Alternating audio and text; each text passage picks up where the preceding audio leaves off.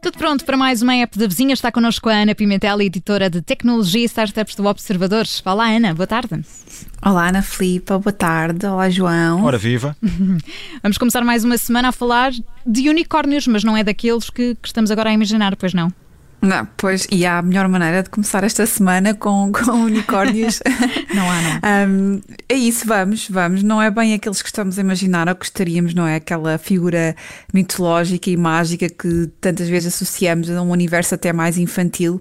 Uh, mas vamos falar aqui de coisas muito sérias, na verdade. Vamos falar de, de empresas, de negócio puro e duro, aqui com muito, muito, muito dinheiro envolvido, na casa dos muitos milhões, e também com muita tecnologia, e por isso é que estamos aqui nesta rubrica a falar disto mesmo, porque, regra geral, estas, estas empresas que, que, que, são as empresas unicórnio, não é? Que chegam a este estatuto, vá, se, se assim se pode dizer, elas crescem, na verdade, muito rapidamente. E, e isso acontece acontece, sobretudo no setor tecnológico, porque é o setor que permite que haja uma expansão e uma escala global muito acelerada deste tipo de, de, de produtos.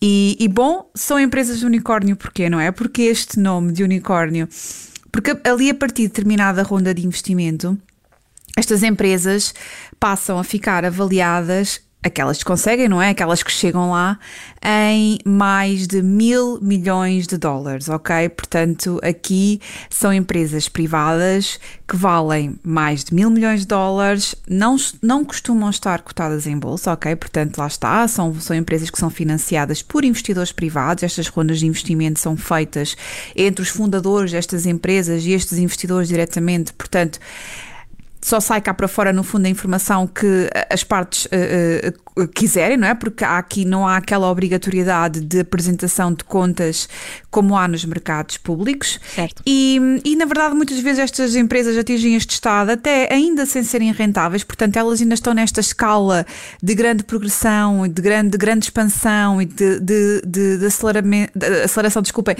um, muito rápida. E o que, o que acontece é que este dinheiro é muitas vezes investido para acelerar ainda mais o desenvolvimento destas empresas, portanto, é, se elas são grandes, para torná-las ainda maiores. O termo, o termo unicórnio para, designar este tipo de, de, empresa surgiu, na verdade, em 2013 por uma investidora americana, foi a Helen Lee. Ela, ela fez aqui fez um artigo onde falou destas empresas e decidiu dizer, até pelo pela associação entre o caráter mitológico que tem o unicórnio, de ser um, um, elemento raro, de ser, ser uma coisa meio mágica, associou também então a estas empresas e, e, e foi em 2013 e assim continuam a ser utilizado o termo. E bom, é destes unicórnios empresariais que vamos hoje falar, não é, não é dos outros. Ana Pimentel, e a verdade é que temos unicórnios em, em Portugal. Na semana passada demos inclusive essa notícia de que tínhamos mais uh, um unicórnio em território português. Exatamente, temos sim, por isso mesmo achei que, que era um bom, um bom gancho para pegarmos aqui neste, darmos aqui uma certa magia à nossa época da vizinha, que também merece. Não é que não tenha ah, sempre, uh, não é? Ah, obrigada, obrigada. Ai, que bonito, gostei muito. É, vamos, fazemos aqui uma bela magia à segunda-feira, também acho que sim.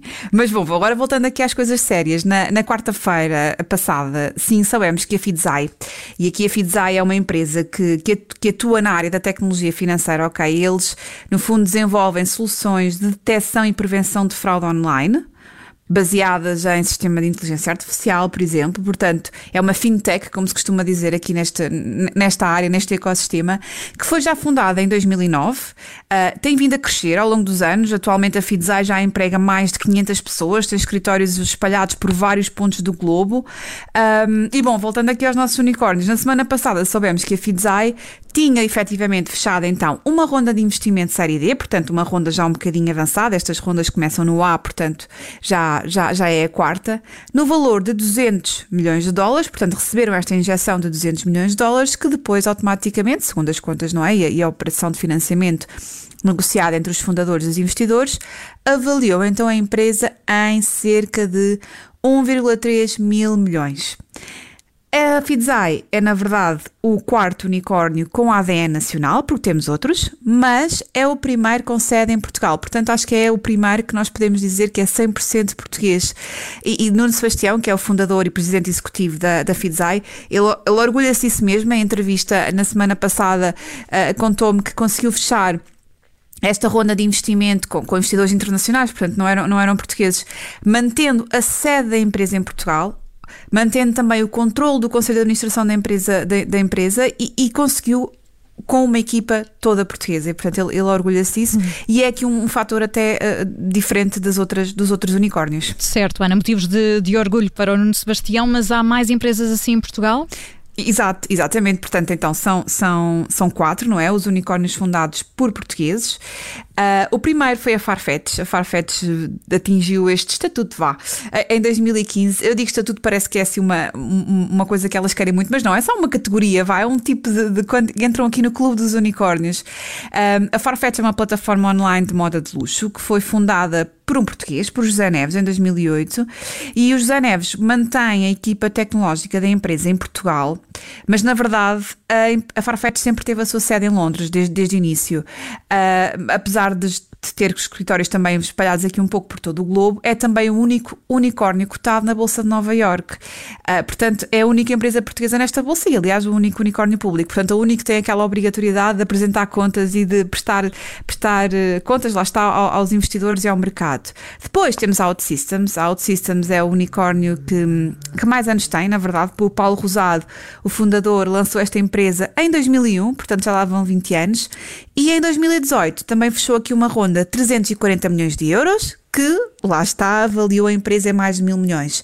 Entretanto, já este ano, em 2021, a OutSystems já fechou outra ronda de mais 150 milhões, e eu bem vos tinha avisado que isto era muitos milhões para esta, para esta época da vizinha, e vale atualmente 9,5 mil milhões de dólares. Portanto, aqui a OutSystems foi fundada em Portugal, mas eh, lá está, tem sede nos Estados Unidos e ao todo emprega aqui mais de 1.300, uh, 1.300 pessoas.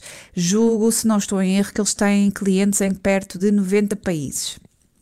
E entretanto, Ana Pimentel, tu falaste aí de, se não estou em erro, quatro unicórnios, mas uh, ainda falta um, é isso? Eh, exato, falta um, antes que me esqueça, falta um que é a Talkdesk. Portanto, a Talkdesk é uh, aqui o nosso. Um, quarto, na verdade foi o terceiro, por, ordem de, por ordem de, de, de, de, de estatuto unicórnio é o terceiro, mas a Talkdesk então é uma empresa, uma startup que atua na área dos contact centers. Eh, quando a empresa surgiu em, em 2011 até tinha aqui como slogan que era capaz de montar um call center em 5 minutos, mas bom, entretanto, já lá vão uns anos, não é? A startup cresceu, o software agora tem muitas outras funcionalidades, a Talkdesk não é só isso. Mas na verdade é que também em 2018, no ano da OutSystems, a, a, a equipa da Talkdesk fechou uma ronda de 100 milhões de dólares, que lá está, avaliou a empresa em 1,2 mil milhões uh, nesse ano. E não se ficou por aí, portanto, depois aqui em plena pandemia, em 2020, uh, esta empresa, este nosso unicórnio, também negociou nova ronda de investimento, desta vez vá, um bocadinho mais, 143 milhões e ficou avaliada em 3 mil milhões de dólares. Portanto, muitos milhões que já, já e não fiz as contas estes unicórnios todos, mas por acaso era um, bom, era um bom exercício, mas já vamos aqui com bastantes mil milhões.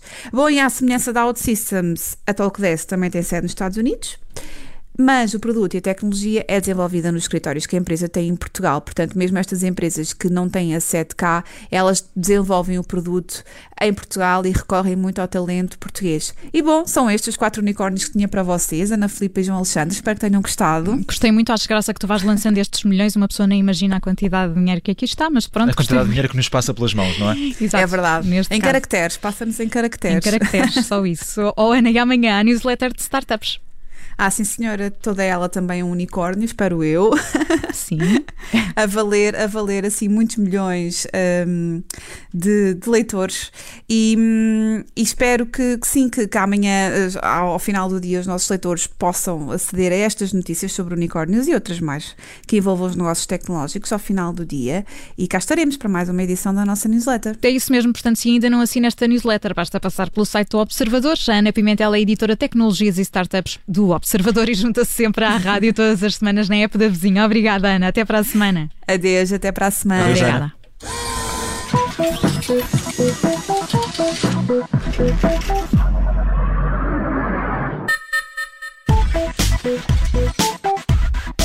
Obrigada por ter ouvido este podcast. Se gostou, pode subscrevê-lo, pode partilhá-lo e também pode ouvir a Rádio Observador online em 98.7 em Lisboa e em 98.4 no Porto.